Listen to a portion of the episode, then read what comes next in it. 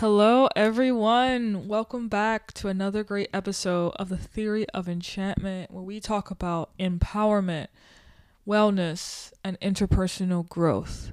This is one of my favorite episodes today because you'll get a chance to hear from Mr. Cecil Walker, who is the site director of an incredible organization I volunteer for in Bed-Stuy in Brooklyn called Children of Promise. And Children of Promise is an amazing organization that mentors young kids whose parents are incarcerated, providing them with the resources, the advice, and the mentorship that they need to grow in life and to be successful. Please check them out online, Children of Promise or cpnyc.org. And I hope you enjoy listening to this interview as much as I enjoyed conducting it. You'll hear throughout a little noise in the background. Don't worry, that's actually some of the kids playing while the interview is being conducted, which I think is actually pretty cool. So, without further ado, here is Mr. Cecil Walker, myself, and the theory of enchantment.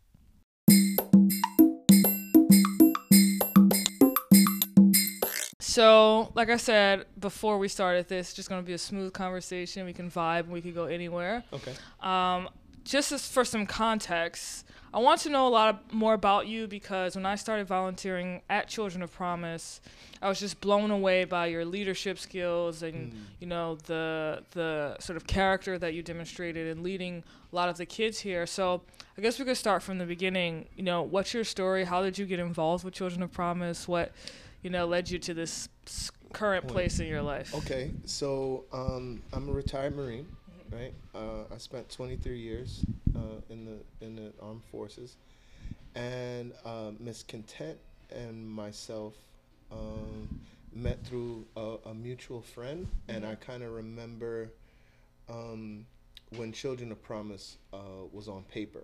Okay. Um, and uh, that that mutual friend uh, ended up getting incarcerated, Mm. and I think this organization was um, birthed out of the need that she saw while she was making her visits Okay. to, to go and see that, that Okay. young person.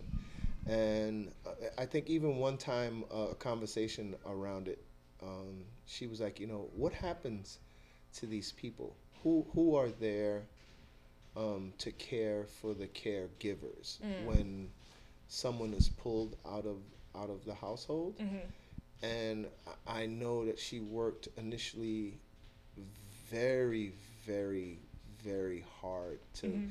put all of her thoughts on paper and just get it up and running. Yeah. And, you know, just being, she's kind of allowed me to kind of tap into all of those leadership qualities that you Mhm. talked about. Mhm. And as opposed to, you know, in, in the military, you know, everything is surrounded, every, everything is in support of the, the, the infantrymen Yeah. on the ground. And I think towards the end of my, my service, I really didn't want to, I was, I was, I was done in the business of, of death Okay. right? Yeah. So um, just being around around children and being that person that I had throughout my life because you know at certain points during my life there was always an adult there who kind of steered me Mm. in the right direction Yeah. you know and i just wanted i wanted to be able to do that i because i remember those people you Mhm. know i remember um, i used to go to fordham university sports camp and i Mhm. remember the first group of, of coaches that i met there or, or counselors at that summer camp um, you know throughout throughout high school um, there were individuals uh, who persuaded me or just kind of guided me Mm. in a in in that direction. It, it's really weird. I have a really good friend uh, named Howard Langley, Okay. who is a teacher right now, at the end of his teaching career, Okay. right? And we had a mutual friend. So I lived in Eastchester Projects, Mhm. uh, 1255 Adee Avenue, and the young man uh, named Harold Edwards, who's no longer with us. He lived in 1245, Okay. right? Yeah. So I, we played football a lot growing up, and um, I got invited to a game. And at that time, I didn't really know, but it was a championship. It was a championship game. It was, I believe, it was the last time that DeWitt Clinton High School in the Bronx won a city championship Okay. and uh, Coach Langley made that catch, Okay. and that wanted that inspired me to go to high school, go to Clinton for high school, right. and um, long story short, came back to New York. I paid. I went to my old high school. I paid him a visit. He was a, he's a teacher, and he was the the head football coach. So I sat down and we had a conversation. And I always wanted, again, because I had I, I got such good advice from from the head coach at the time, which was Prezioso, and a, a line coach, uh, Coach Wasserman. They really guided me Yeah. in a time where you know I, didn't have a father. Um, there was no real strong male influence, and uh, I just thought me me coming back to the high school to coach would be a good fit. It would give me, you know, I wanted to be that coach. I wanted to be that guy full who, circle. yeah, kind of pushed uh, or guided young men uh, in the right direction. And the more time that I spent around Mm-hmm. uh, Coach Langley, uh, you know, he encouraged me to go back to school. Mm-hmm. You know, and it didn't stop. You know, I'm here at, at that point. I, I, am 50 now, so that was about three or four years ago. So you know, I'm in well into my 40s, Yeah. and here he is still inspiring me Yeah. to make the best of with what I have, Mm. and just always strive to be the best person that I can be. Just no limits, no walls, Right. no no barriers, nothing like that. If and and and he's still even now he's like a mentor to me. You know, I call Yeah. him up and I'll you know, he, I think he gets embarrassed by it sometimes because like if I if I run into a situation with one of my classes, you know, I'll call him up and you know, I'm always uh praising him or congratulating him for even taking that those two or three minutes and having a conversation or even in our own conversation i might say something and he'll say wait a minute coach um, what about this and what about that Yeah. and just kind of open my mind to different possibilities and Yeah. not to be closed off you know Yeah. and I, I, I, I like to surround myself with people like that and i and i aspire to Mm. be that person you know during one we just we had a professional development today Mm. and i told the staff um, i like being that person that the children see when they first walk in the building Mm-hmm. because the smiles and the greetings that i get Yeah. they're priceless Yeah. like, you know what i mean i don't think there's i don't i don't i think most educators don't realize how important Mm. we are to the development of young people Yeah. and not even not even little people i mean just like again i'm 50 Right. so somebody 40 years old 30 years old they're Mm-hmm. still in need of a little bit of guidance Yeah. you know That reminds me of something you said. I don't. You probably don't remember this, but something you said was the first time I volunteered when you bri- bring all the new volunteers and you give them uh, the talk.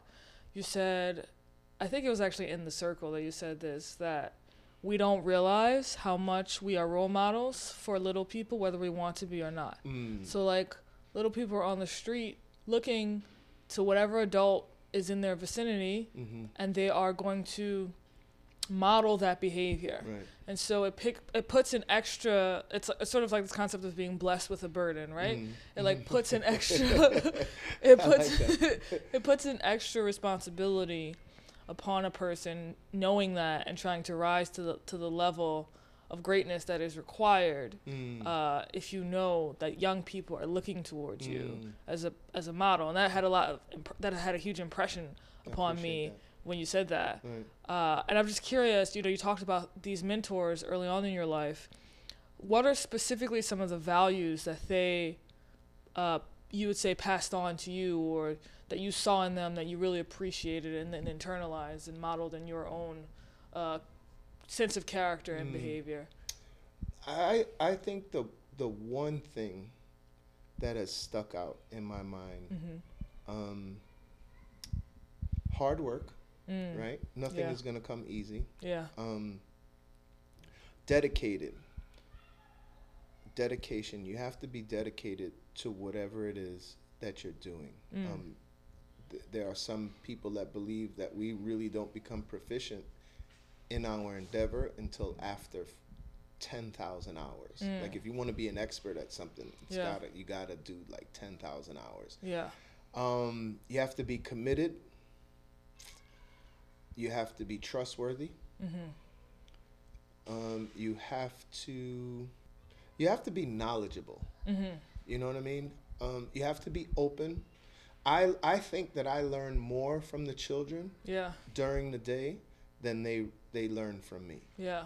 Right? So if I'm if I'm if I'm uh, talking to a young person and you know I I remind them about doing their homework, then that means when I go home tonight, Yeah. I'm gonna do my homework. Yeah. Um, honesty, right? Mm-hmm. So if I'm asking that of a young person, I should be willing to give that. And Right. and um, just being not being closed off. Okay. Um, be willing be willing to challenge yourself Okay. every day. Like one of the mantras that I live by, uh, if you're not better today than you were yesterday, Mm. then basically you just showed up to your life today. Mm. You just showed up. You got up, you're going through the motions, you're not making a difference, Yeah. you're not challenging yourself, you just showed up. Yeah. Do you know how many people just showed up to their life today? Yeah. You know? And knowing what you want. And I think that's kind of hard sometimes Yeah. to with young people and even with us sometimes as adults. But working towards that, mm-hmm. see, envisioning what you want your life to be like in let's say 5 years or 10 years because if not then you're going to have to live with the life with the life that chose you. Right. You're not choosing it. Right. You're not working towards it and you're finding yourself in situations or in surroundings that you really don't want to because like we could set goals mm-hmm. right human beings are su- supposed to set goals we mm-hmm. are here like like zig ziglar says mm. we are here because we're we're destined for greatness right but how could you hit something if you don't have the aim how Right. could you hit if how could you If hit a goal yeah if you're yeah. not targeting it Yeah. how could you hit that so you're, you're either you're a wandering generality Yeah. or I like mi- that, yeah. you're you're you're meaning specific yeah. right so okay so i grew up in a really rough section of the bronx Mm-hmm. right initially um, and you know i was surrounded by aces i'm going to use that word adverse childhood experiences right Yeah. I but love I that. Wow. chose, Yeah. I chose, and even people around me chose for me not to be locked in Yeah. to that cycle. You know, you can be. So I I I I, I kind of equate it to a, a drop of rain that Okay. falls from the heavens, right? So when a when rain falls from the sky and it hits the earth, it picks up everything, Mm-hmm. all the pollutants of the planet, right? The next day, when the sun comes out, Mm-hmm.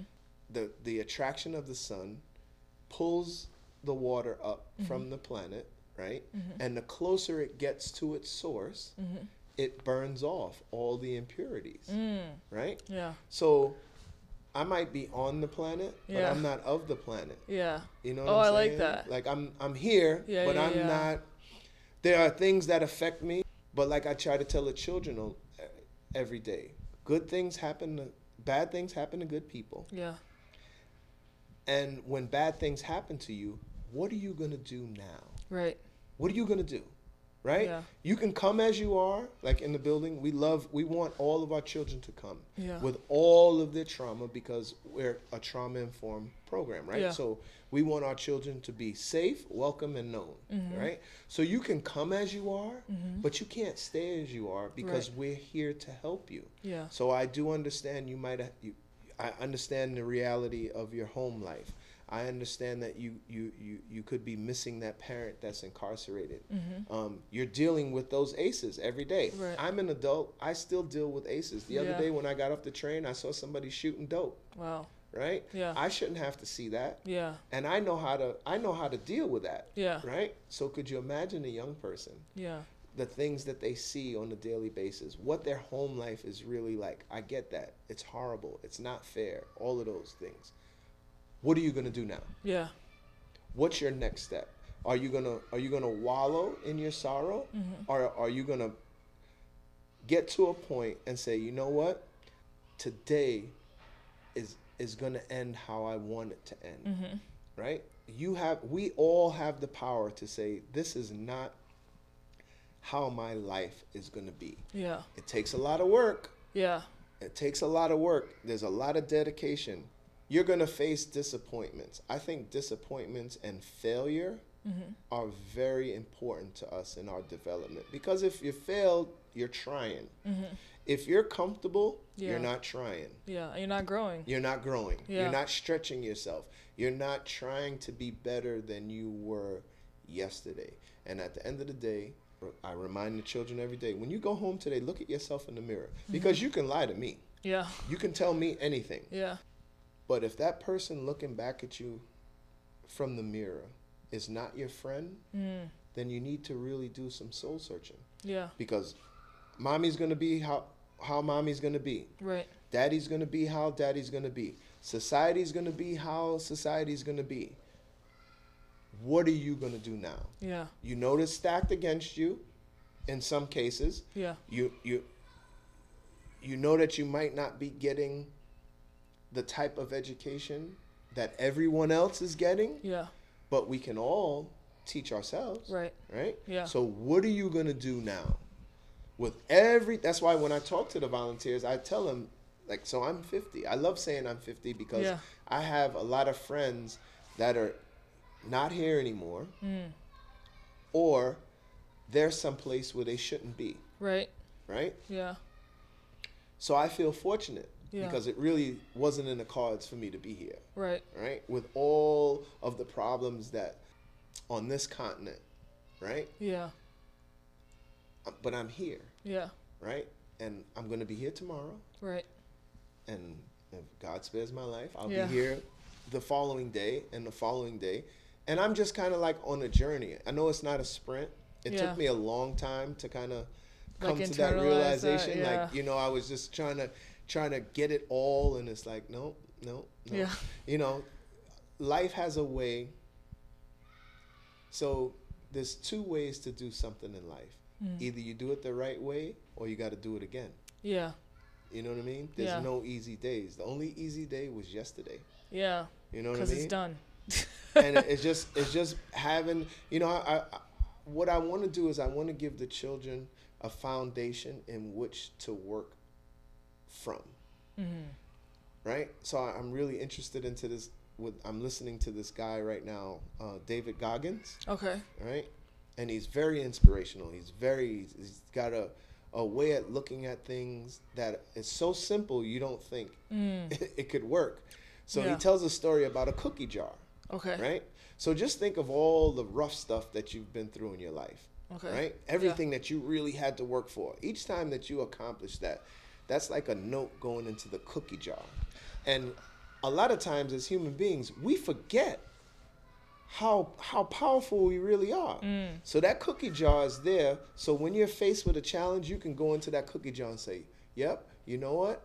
Yeah, I kind of made it through something like this before, and I, I got this. I just Yeah. I gotta I gotta I gotta hold the line. I gotta keep pushing." Yeah. And and I, I'm like I, I joke with the kids all the time. Like I'm a real hip hop head. Yeah. You know, like I grew up at a time. I grew up when when when hip hop was becoming a, a art form, and um, I joke with I was the gonna ask you what you feel, how you feel about certain hip hop artists now.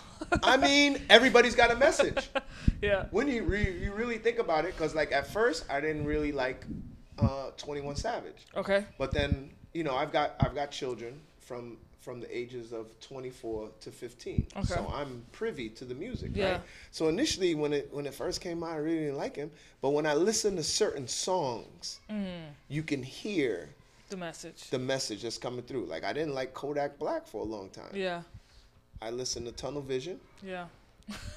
I'm good. Yeah. right? Yeah. Because again, I come up at a different time where I think that, well, I know that hip hop was used as a way of just informing Mm-hmm. people about what's going on or an oral synopsis of Mm-hmm. what's going on in my environment Yeah. and and you know yeah it might sound a little different now but if you search around there's a lot of young artists i like Yeah. there's a lot of young artists because their message is in the music like you know um you're you you you can't be more than 30 right I'm 25. all right so you're moving at an incredible vibration Yeah. right there might be certain things at war with you just because of your energy just because of your spirit Oh, that's interesting. Well, what do you mean by that? right Yeah.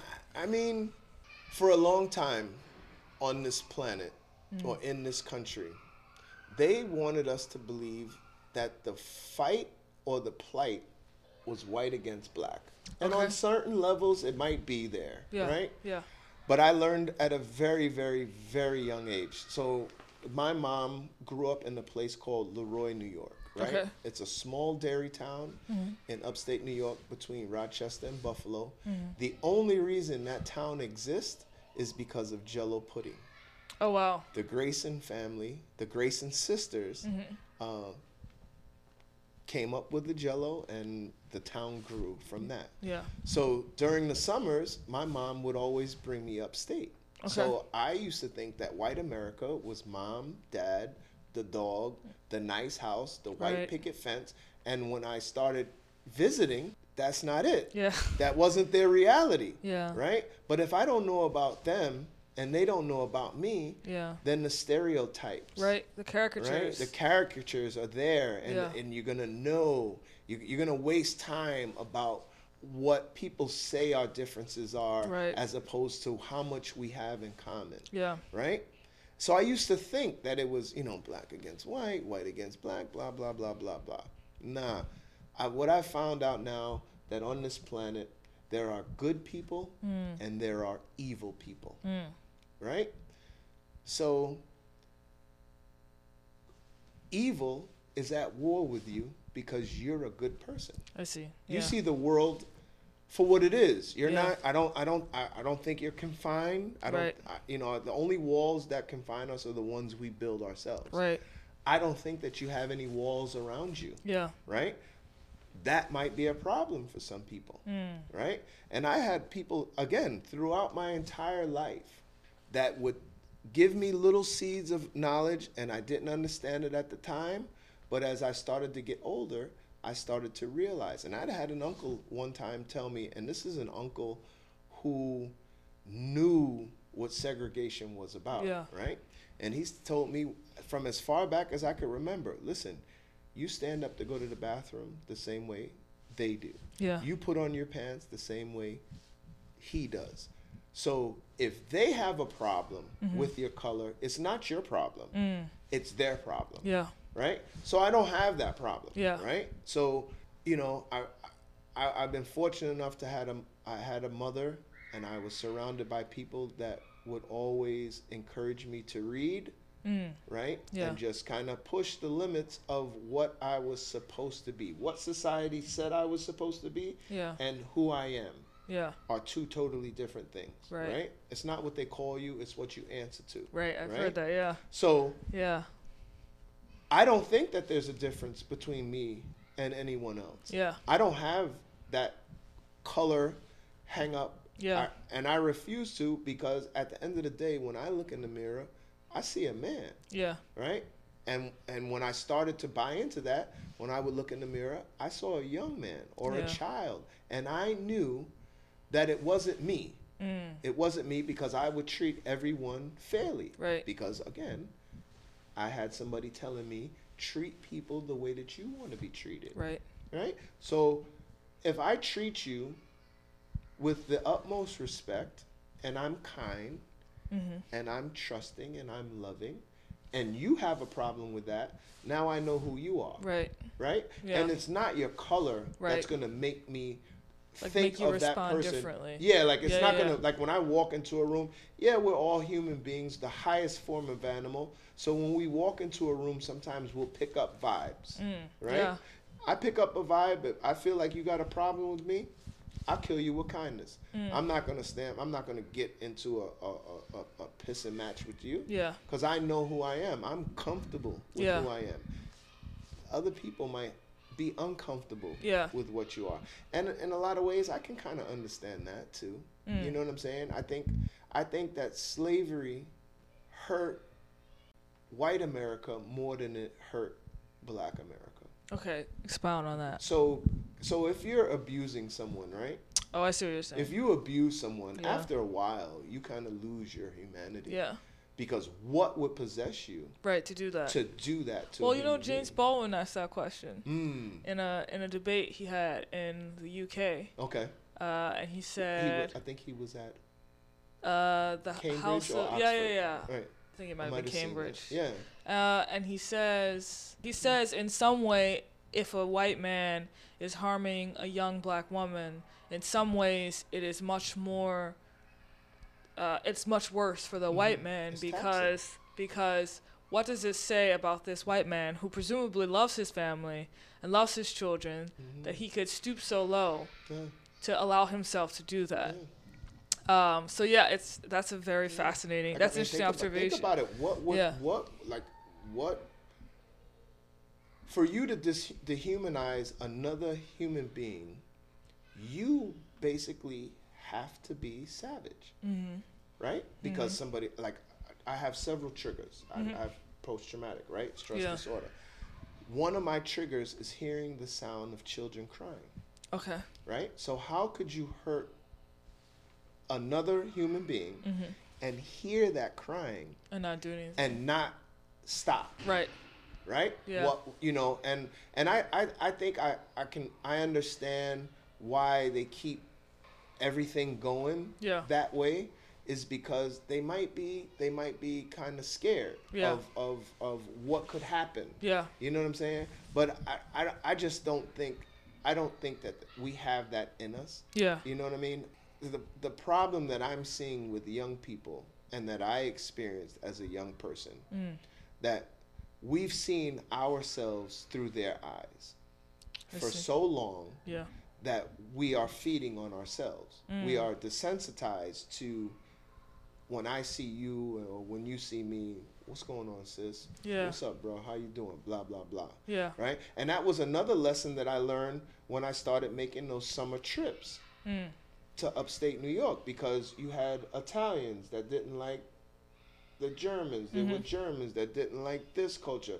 They both didn't like the Jewish people. Mhm. And so, my God, if they don't like each other, Yeah. a- and we're so different, Yeah. whoa, Yeah. okay? So I came to terms with that at a very early age. Yeah. And it, it's weird because had my mother not left when she did, I would have grown up there. You know, Right. so it's my mom, she had two sisters and five brothers. So one of my uncles is he's the he was the architect for the Buffalo Transit System, Mm. Ralph Harrington. I've got another uncle, John Cecil, that I was named after. That he was an engineer at Kodak. He developed the Polaroid program. Mm. I have an uncle who was the first black male nurse in New York City. I have my other uncle. They were they were uh, my uncle Sam was a Tuskegee Airman. Mm. You know, like my. So I never, I didn't have that problem. Even with Yeah. my uncles at that time, even though they might have been dealing with certain things, Yeah. it was their character. Yeah. It was the type of people that they were that forced other people to see them as they were Right. right? Right. So, you know, and that, that's I think that's one of the things that that I can do here because I we do service children that have that have that that that that and it's not their fault? It's Yeah. the people that they live with Yeah. and the things that they hear, you know, about this group of people and that group of people, and they're holding me down and they're Yeah. doing that. And yeah, it might be true to an extent because it's just a system. Yeah. It's not a the pe- people per se. It's just the way that the system is set up. Yeah. But what do you do now, Right. knowing all of that? Right. That's why when I when I talk to the volunteers, I encourage them. I said, listen, when you're with this young person today, and you get stuck, don't let it be a silent wall. Like Mm. if you had a chance to go back and, and talk to the seven year old you, Yeah. what would you tell you? Yeah. with all of even with everything your ups and downs your hardships your good times your really sad times what could you tell what would you go back and tell the seven year old chloe Yeah. right Yeah. and that and that really i think that's our responsibility as adults Mm. i think that's one of the problems with our society now because when i was coming up if i did something at the store not only would i get checked all the way home Yeah. but when i got home Yeah. My mother would know Yeah. so there were there, there, there wasn't a time when you walk down the street and an adult might correct you. Yeah. An adult might check you. Right? Right. So I'm in that kind of mold. Are you Like, saying that doesn't happen as much now? eh, please, Yeah. you can't you can't talk some of these some of these parents, you Yeah. can't talk to their children. Yeah. You know what I mean? You can't tell the child the difference between right and wrong. Yeah. That's kind of that's foreign to me. What do you think is is the source of that change from seeing that when you grew up to now? Mm, I think the, the the neighborhoods have been more transient. I Ah, don't so think people they're- staying. Yeah, I don't think there are people that are like you know I, I can I, like I said I grew up in Eastchester Projects. Yeah. When I go there, Miss Thomas is still there. She's Mm. 80. Yeah. You know what I mean? Yeah. Um, Miss Mr. and Mrs. Arnett are still there. yeah. Um, you know there was there were a group of adults and a group of males that took care Mm. of their community Yeah. right? So it was it was at a time when adults were the filter. Right. We need to be the filter for these children. They can't, you know, I'm not, you know, and I I I, I had that before I became a father, father, but more so now as a father. Like I don't want children. I wasted a lot of years trying to figure things out. Mhm. You know, being in a single a parent household Yeah. my mom not really being a city girl Mhm. um, so i didn't i didn't think that she understood what i was going through Mm. but she was just giving me life lessons and i was unwilling to accept it from her just because she was a girl Okay. i mean especially when i started to get older 13 Yeah. 14 12 even because i was kind of big but it's weird now because I find myself Mhm. when I talk to my children and the children under my charge, I sound like my mother. yeah. The same things that she was telling me when I was a little boy, I find myself repeating to these young people that I'm around. Yeah. They come back. The Yeah. words come back. Yeah, M- mommy's wit, mother's Right. wit, it's called, right? Yeah. So I mean, like my my grandmother showed me how to sew. My aunt showed me how to cook. You know, my mom showed me how to cook food and, Yeah. and wash clothes. Like you know, there were there were soft skills, certain things that I needed to know as a young person, boy or girl, that I would I would know how to take care of myself. I don't really think that that's happening now Okay. as it did 20 years ago or 30 years ago or maybe even 40 years ago Yeah. you know there's people have to take they have to take responsibility for their th- where they're living if you know you don't like certain things in your neighborhood become active Right. you know what i mean a tenant Yeah. there was in my building there was a tenant patrol you Mm. know after a certain time Yeah. the fathers sat in the hallway so there couldn't oh, wow, be yeah. Yeah.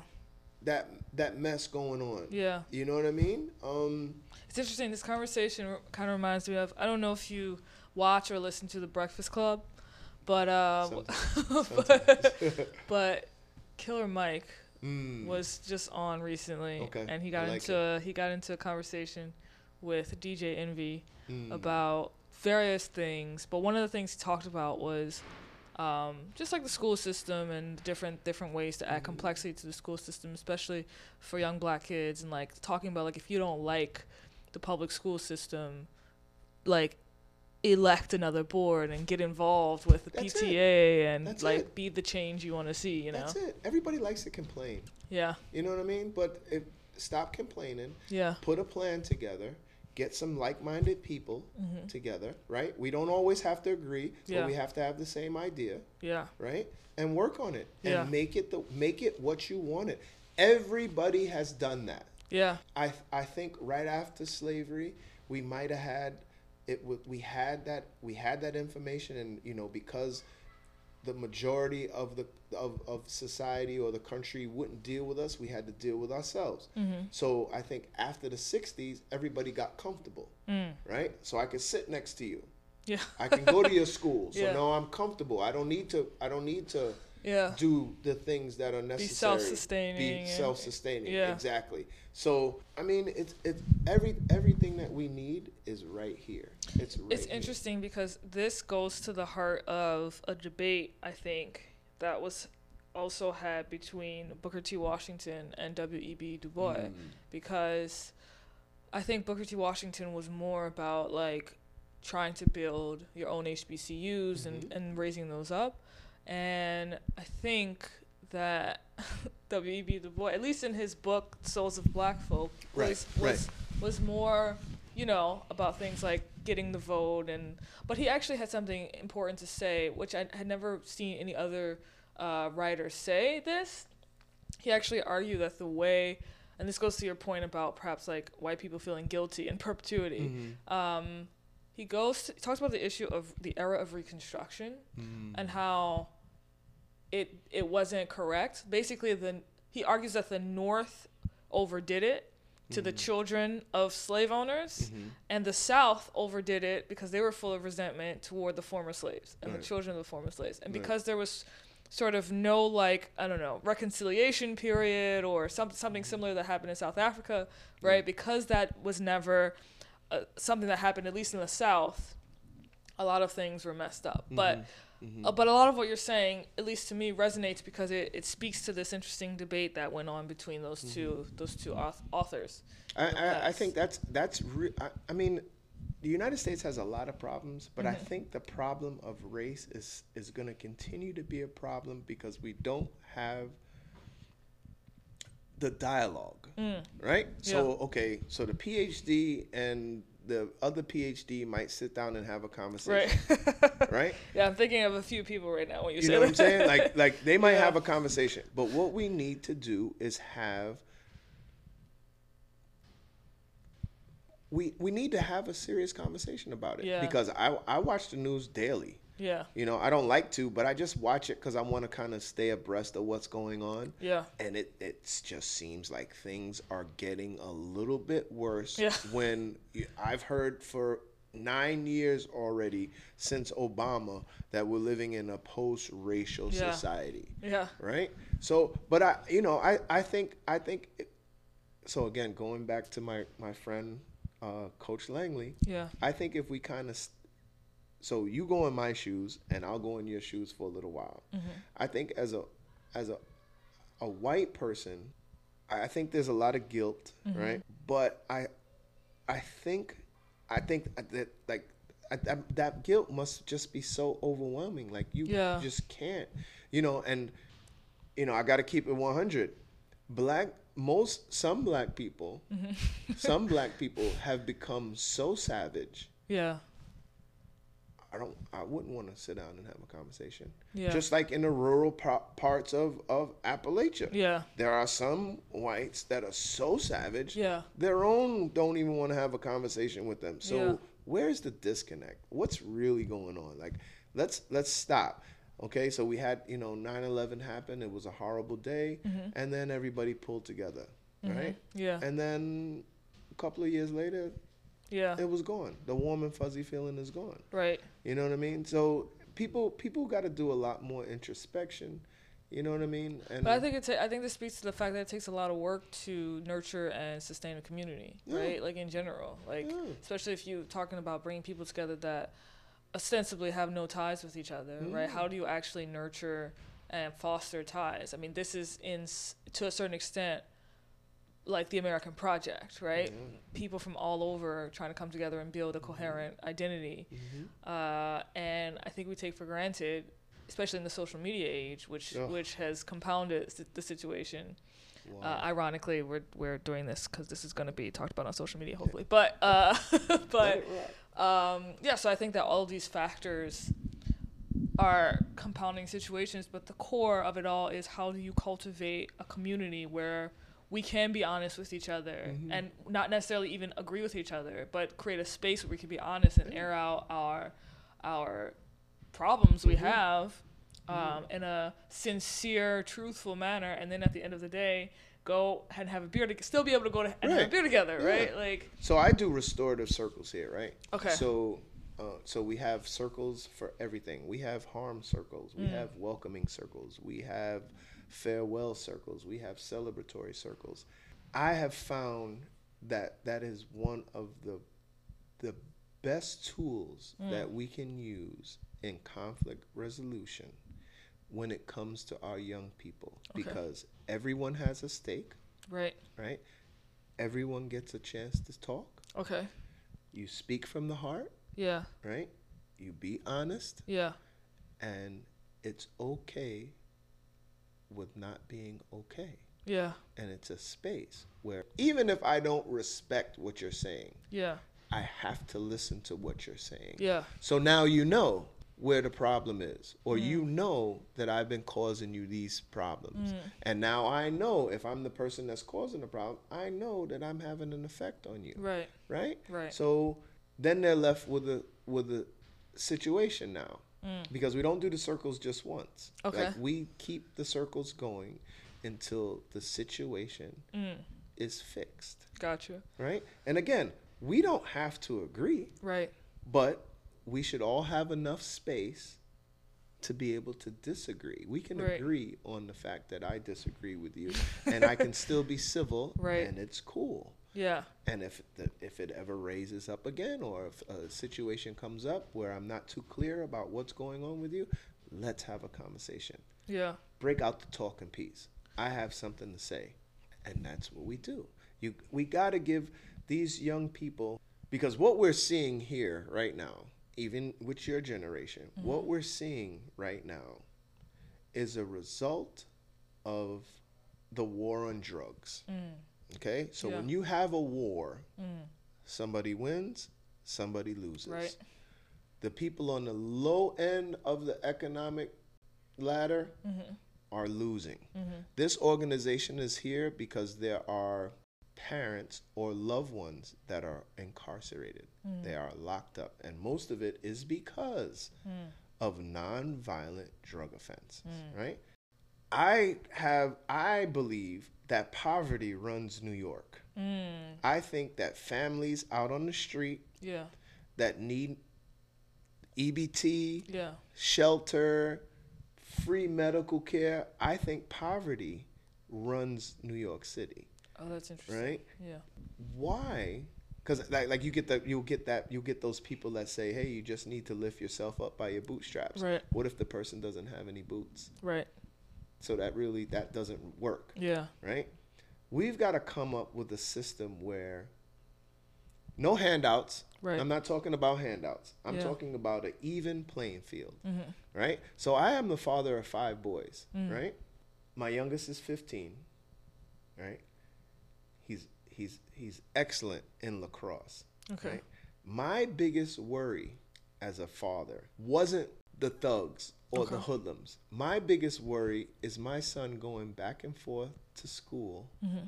with these guys out here in these uniforms. The Okay. police department. They have a very, very hard job to do. Mm-hmm. I do understand it, but I think they're very desensitized when it comes to us. Mm. And they're strong, they use very strong handed tactics Yeah. When it comes to us. I had a neighborhood police officer when I grew up, Okay. Oh, Detective Arnett. I live around here, and I feel like that that exists. Yeah, like I literally, I've seen it a couple times where, when we were on the at the other side at 600 Lafayette. Yeah. So you see the, our colors, right? Yeah. Bright orange shirts, blue shirts. Yeah. During the summer, one time, some kids are up the street smoking weed, drinking beer, shooting dice. Mm. We got kids coming to our program. The cops jump on our jump out on our kids. Mm. So you know, it's like officer, like why? What, Yeah. You know what happened? Like I don't understand. Why don't y'all get them dudes? Oh, they they're gonna be there.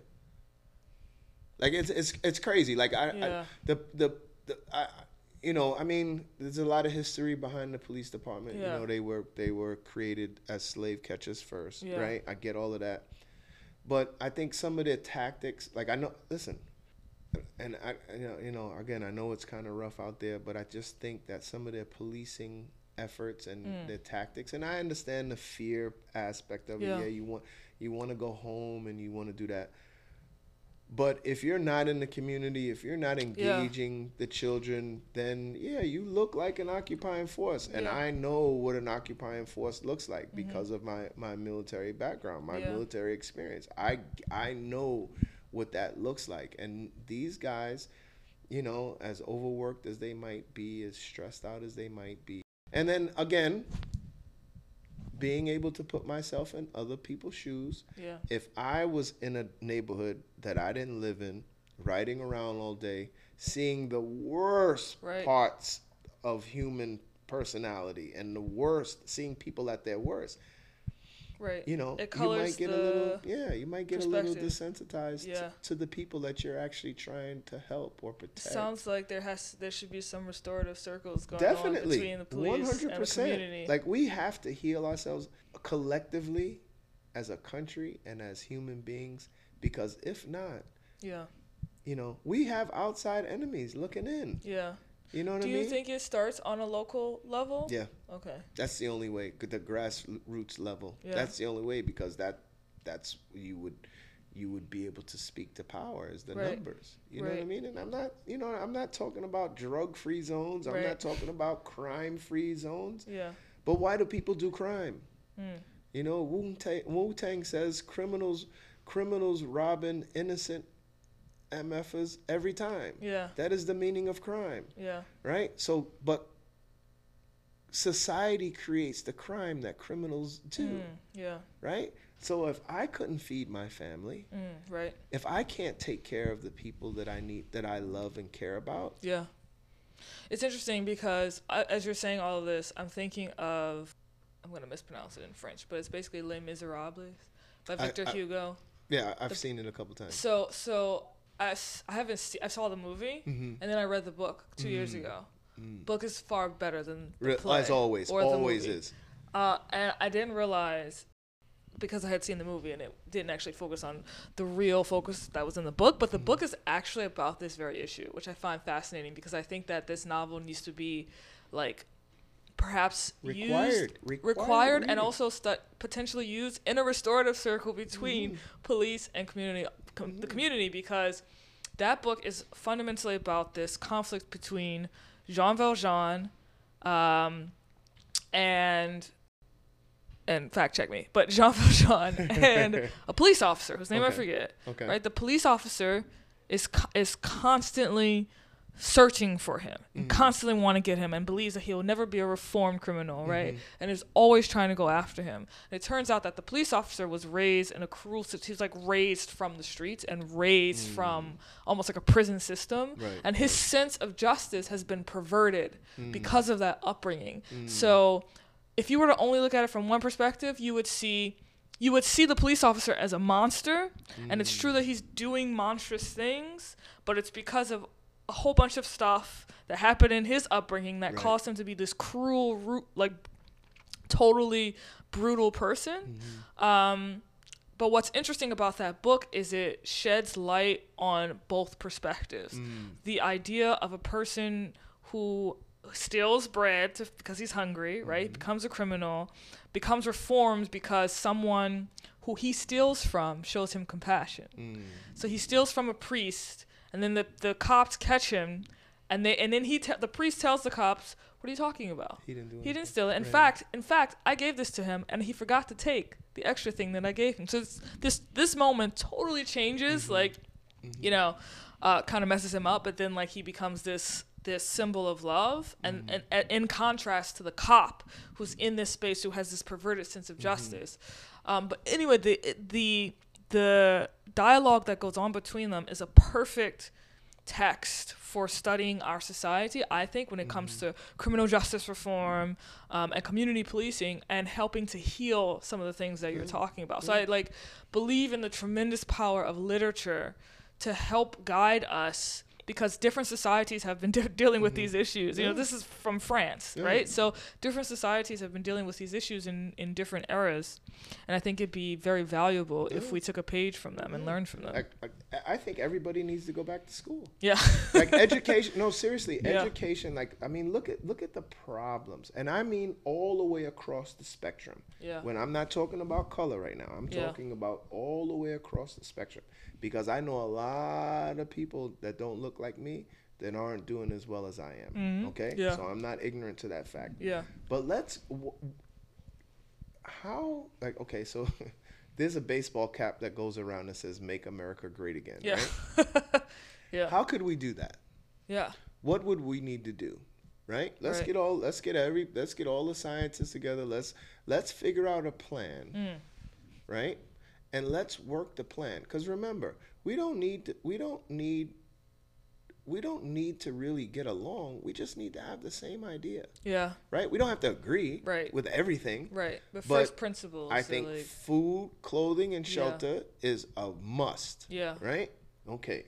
So for I mean, the, I think the educational system in the United States has to change. As a as a person of color, you don't find out anything about your history. Yeah.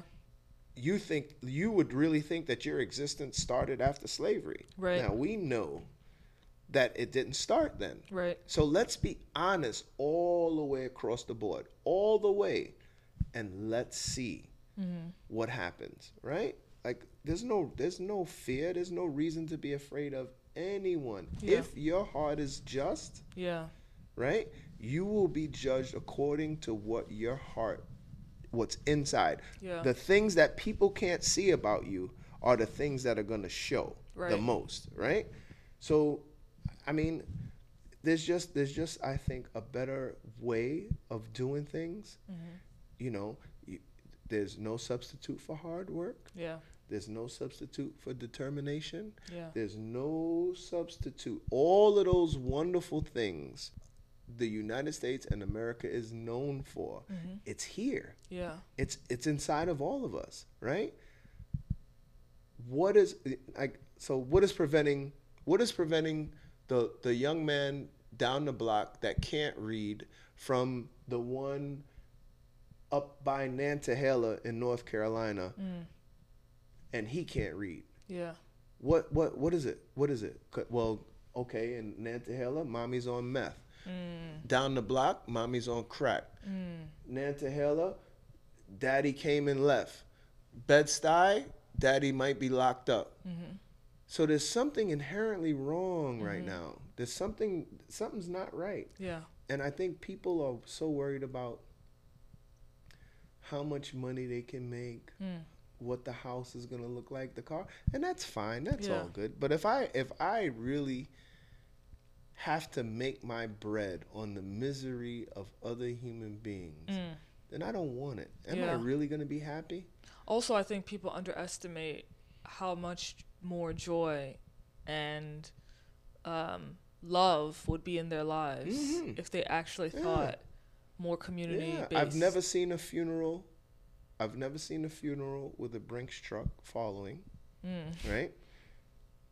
You can't. You could take it with you, Yeah. but people are so hungry right now they'll probably dig you up and take it anyway. Yeah. right? So, you know, I, I, one of my one of my other mantras is: a hundred years from now, it won't matter how much money I had in the bank, Mm. what kind of house I lived in, what Yeah. kind of car I drove. What's going to be the most important thing is that I was in the life of a child Mm. right? When I hear the children in this building saying things that I might have said to them a year ago, six Mm. months ago, last month, and they're making they're making the way their way, they're finding better ways to handle this situation. They're looking forward to going to school. They got Mm. that can-do spirit and attitude. Yeah. You can't pay me enough Right. to do that. You, Right. There's nothing that you could give me to make me walk out of this building. Yeah. I've found my calling. There's a quote that says the two most important dates that a person will experience in his life is the day that they were born and then the day that they found out why. Mm.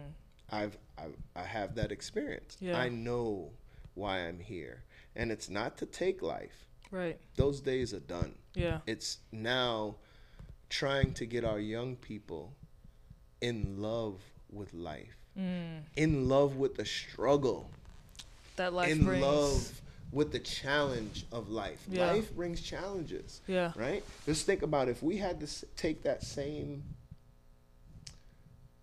journey Mm-hmm. to, to, to fertilize that egg. Some people say the pain is so great we would fall out and die, Mm. right? So why once we get out of the womb, we stop trying, Mm. Right? You ever watch a little child try to learn how to walk? Yeah. They'll keep going. Yeah. They'll keep fall down, get up, keep going. They'll Yeah. keep going. What happens to us? Do we learn how to quit? If you quit one thing once, it'll become a habit. Yeah. So what happened? You got the keys, Yeah. right? It was so amazing that you grabbed Fadari Oh yeah. Saturday, Yeah, right? yeah. Because I, I'm pretty sure, even though he's a little boy, Yeah. right? I'm sure that might be something that you see in him Yeah. that says, you know what? I can help him with that. Yeah. Yeah. So I'm happy when I see you because now now I don't have to worry about Fedari. Yeah. During throughout your travels in the city, when you see a young person doing something inappropriate, don't you wish that you can walk up to them and yes. tell them? Oh my goodness. Right? I have this experience all the time. Okay, but now we're in a setting Yeah. where you can do that, Yeah. right? And you won't get an fu. Yeah. what you talking about, miss? I don't know you. Get away from me. Or it could be even worse. The experience can end up worse. Yeah. Right? We got access to the young people. We Yeah. have access to the children.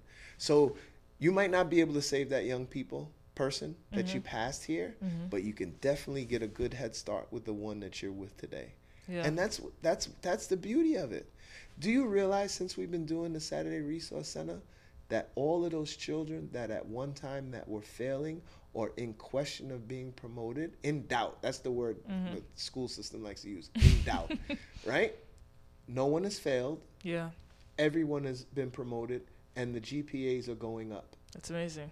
Monthly, quarterly, they're going up Yeah. right? And that's all due to the kindness and the love that the volunteers, when you walk in as a volunteer, Yeah. you're giving of yourself, Yeah. right? Now here, now think about it. Take this into context. Here is a young person who feels like nobody cares, Cares for about me. them. Yeah. Yeah, it's powerful. Mommy don't help me with my homework. Yeah. She's she's too busy watching Love and Hip Hop, yeah. right? yeah. Daddy can't help me because he's not that smart, or he's in the streets trying to get that money, or he's up north. He's somewhere where he can't help. Yeah. Here is a complete stranger. Right. I saw her last week. I've seen her around, but she's here every Saturday I walk in here. She's here, Yeah. and she's helping me, and nobody's paying her. Yeah. Right? Yeah. That's powerful. Come on, Yeah. come on. Like that, that, that, that. Though you know when people, you know, people sometimes lose uh, the reason to get up in the morning. Yeah. That's what fuels me. Yeah. right? No matter what I'm going through, there's nothing, there's nothing, there's nothing that re- really, literally, that can keep me out of this building because I need that love Yeah. and energy that I get from the children. Yeah. I need that. Yeah. So I'm selfish, and I'm selfish in that aspect. Yeah, yeah, I need that. Yeah. But this, as much as I get, I try to give it back Yeah. tenfold. I mean, even if it's with the volunteers, dealing with the volunteers, dealing with the children, dealing with the mentors, dealing with the staff. It's just because I have been so fortunate in my life. I'm not mm. supposed to be here, mm. right? So I'm here. Two things and then a question. Okay. a last, que- a final question. Um, this conversation reminds me of two quotes, more or less. Mm-hmm. The first is not a quote, but a song. Do you know the song "As" by Stevie Wonder? I'm sure I've heard it. I can't. I got, I'll listen to it tonight on Yeah. the way home. So listen to that song because, like, I was raised on Stevie Wonder, but you know how sometimes you're raised on something and then you don't like realize it until later, what you like right, the right. profoundness of what you were raised on. Mhm. That song is super powerful because it talks about like an undying love that is so Mhm. fourth dimension Mm. um, that it inverts the way nature works. Because you know some of the things he says in that song are just like until the parrots swim and dolphins fly at sea, until we dream of life and and life is but a dream. And then the constant refrain is, "I'll be loving you always." Mm. Oh it- yes, yeah, I yeah, do yeah. definitely know that song. Yeah, Yeah, yeah, yeah, yeah. So like, first of all, Stevie Wonder, shout out to Stevie Wonder uh, for that brilliance that is Mhm. like pervasive in every major song he's produced. But when I am here at Children of Promise on Saturdays, and when I'm thinking about a lot of what you're saying, I'm reminded of that song because it's like so Appreciate powerful. Um, the second quote that I'm reminded of is a poem by Maya Angelou. Mm. Um, I'm not gonna say the whole thing, but basically, basically, she wrote it in honor of her uncle, one of her uncles who was blind and like not educated, and but kept constantly trying to make her or a relative of hers learned timetables Mm, and she okay. she like never forgot that. Um, and the way she described his spirit was as fo- as follows. She said, "I may cry and I will die, but my spirit is the soul of every spring. Look for me, and you will see I am present in the songs that children sing." Mm. And that has a Okay. special special resonance here at Children of Promise. Mhm, So mhm. I just wanted to let you know this conversation Awesome. awesome. is reminding me of both of that. those things. The last question I'm going to ask you is, and I'm sure you deal with this on a regular basis, but let's say you're dealing with a kid who, you know, has all of those insurmountable, seemingly insurmountable Mhm. obstacles, Mhm. uh, and wants to experience new things, wants to be comfortable with being uncomfortable, Okay. but is just having a difficult time allowing him or herself to be vulnerable enough to do Mhm. that, to open themselves up. Okay. What advice would you give that kid? And there's a kid in all of us, right? Right. So, So let your let your spirit take you where you would go. Mm. Because usually the first your first response is your is the real response. yeah, like that intuition. Yeah. Yeah. It's your first response is your is your real response. So and we all have a self-accusing spirit, Mm. right? No- Mhm. You could be 5 years old or 105 years old. Mhm. We all know the difference between right and wrong. Mm. So if it doesn't feel right, Yeah. then it's not right, Yeah. right? Live. Mm. If it depends uh, again, uh, so I don't I, you can't you can't paint all the children with the same broad Right. brush. I have expectations for each and every one of my young people Okay. that I'm in the building with, right? But my expectations might be here, but I want to meet you where you're at, Mm-hmm. And I want to give you the blueprint to how to get to where not where I think you should be, Mm. but where you need to be Mhm. as an individual. Yeah. And that's kind of hard sometimes Yeah. getting that across to a young person because again, I don't know what you're I, I know very little about what they're actually dealing with at home. Yeah. Right? So we have them for a small window in the afternoon. In the summer we make bigger uh, we make we make more headway because we have them for a longer period of time. Okay. Right? So if you're here for the after school program, a little three hours, you leave, you go back to your reality, you're dealing with all of that, and then I'm not I don't get a chance to see you until Right. the next day. Right. Right. So just to give you little little seeds of, of wisdom, little seeds of knowledge to get you to think outside of the box that you think that you're in. Mm. Right? So treat people the way that you want to be treated Mm-hmm. right? Don't be afraid. And when I say don't be afraid, I'm not saying that there is no fear. Mm. What I'm saying is use the fear to propel you to the next evolution. Mm. And you go as far as you can go. And when you get there, see how much farther you can go, Mm. right? Because Yeah. the fear is always going to be there, right? Right. So you can face everything and rise, Mm-hmm. or you can forget everything and run, right? yeah. But again, it's followed Yeah. up by what I said initially. There's two ways to do something in life. Mhm. Either you do it the right way or you do it again. You can do it right at 12 or Mhm. have to deal with it at 22. Mm. If you don't deal with it at 22, you're going to deal with it at 32. Yeah. You don't deal with it at 32, you're going to deal with it at 42. Do what has to be done. I had a wonderful staff sergeant when I was a, a lance corporal Mhm. that took us to Somalia. and he said, "Do what has to be done and be done with it." Mm. That's it. And that that kind of explains itself. Yeah. Just do it. Do what you have to do, especially with young people. You got a lot of energy, right? Stretch the Yeah. day, make it go home, you know, and one of the first tasks of the day should be to make your bed. Hmm. Because if the world knocks you down and drags you around a little bit, at least when you get home, hmm. the sight of that well-made bed. Yeah. And guess what? You get a chance to get up tomorrow and do it again. Yeah. That's it. Yeah. That's it. I don't want to sugar. I don't sugarcoat anything with the young people. I don't. I don't blow smoke up their behinds and tell them everything is fine when it's really not. Yeah. I don't bombard them with all the negative stuff, Right. but I give them keys to get past the next evolution. You finish this, let's go on to the next one. Mm-hmm. What did you learn from the next thing? That's going to help you through the next thing, mm-hmm. right? I'm still learning Yeah. You're here for a reason. You're here. You're here. You're here. Make the most of the time that you have right now. Well, Mr. Walker. We got to do this again. Yeah, let's do it. Don't be a it's stranger. Come by awesome. and see Thank me. you so much for for agreeing to do this. I really Anytime. appreciate it. It's a great conversation. Awesome.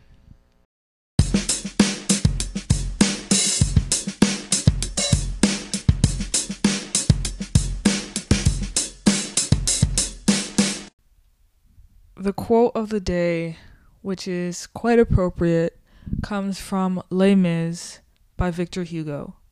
He says, The lofty and serene soul, inaccessible to common passions and common emotions, rising above the clouds and shadows of this world, its follies, its falsehoods, its hatreds, its vanities, its miseries, inhabits the blue of the skies, and no longer feels anything but the deep subterranean commotions of destiny, as the summit of the mountains feels the quaking of the earth.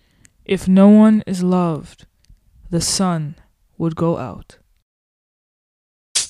You know, man. You know, man.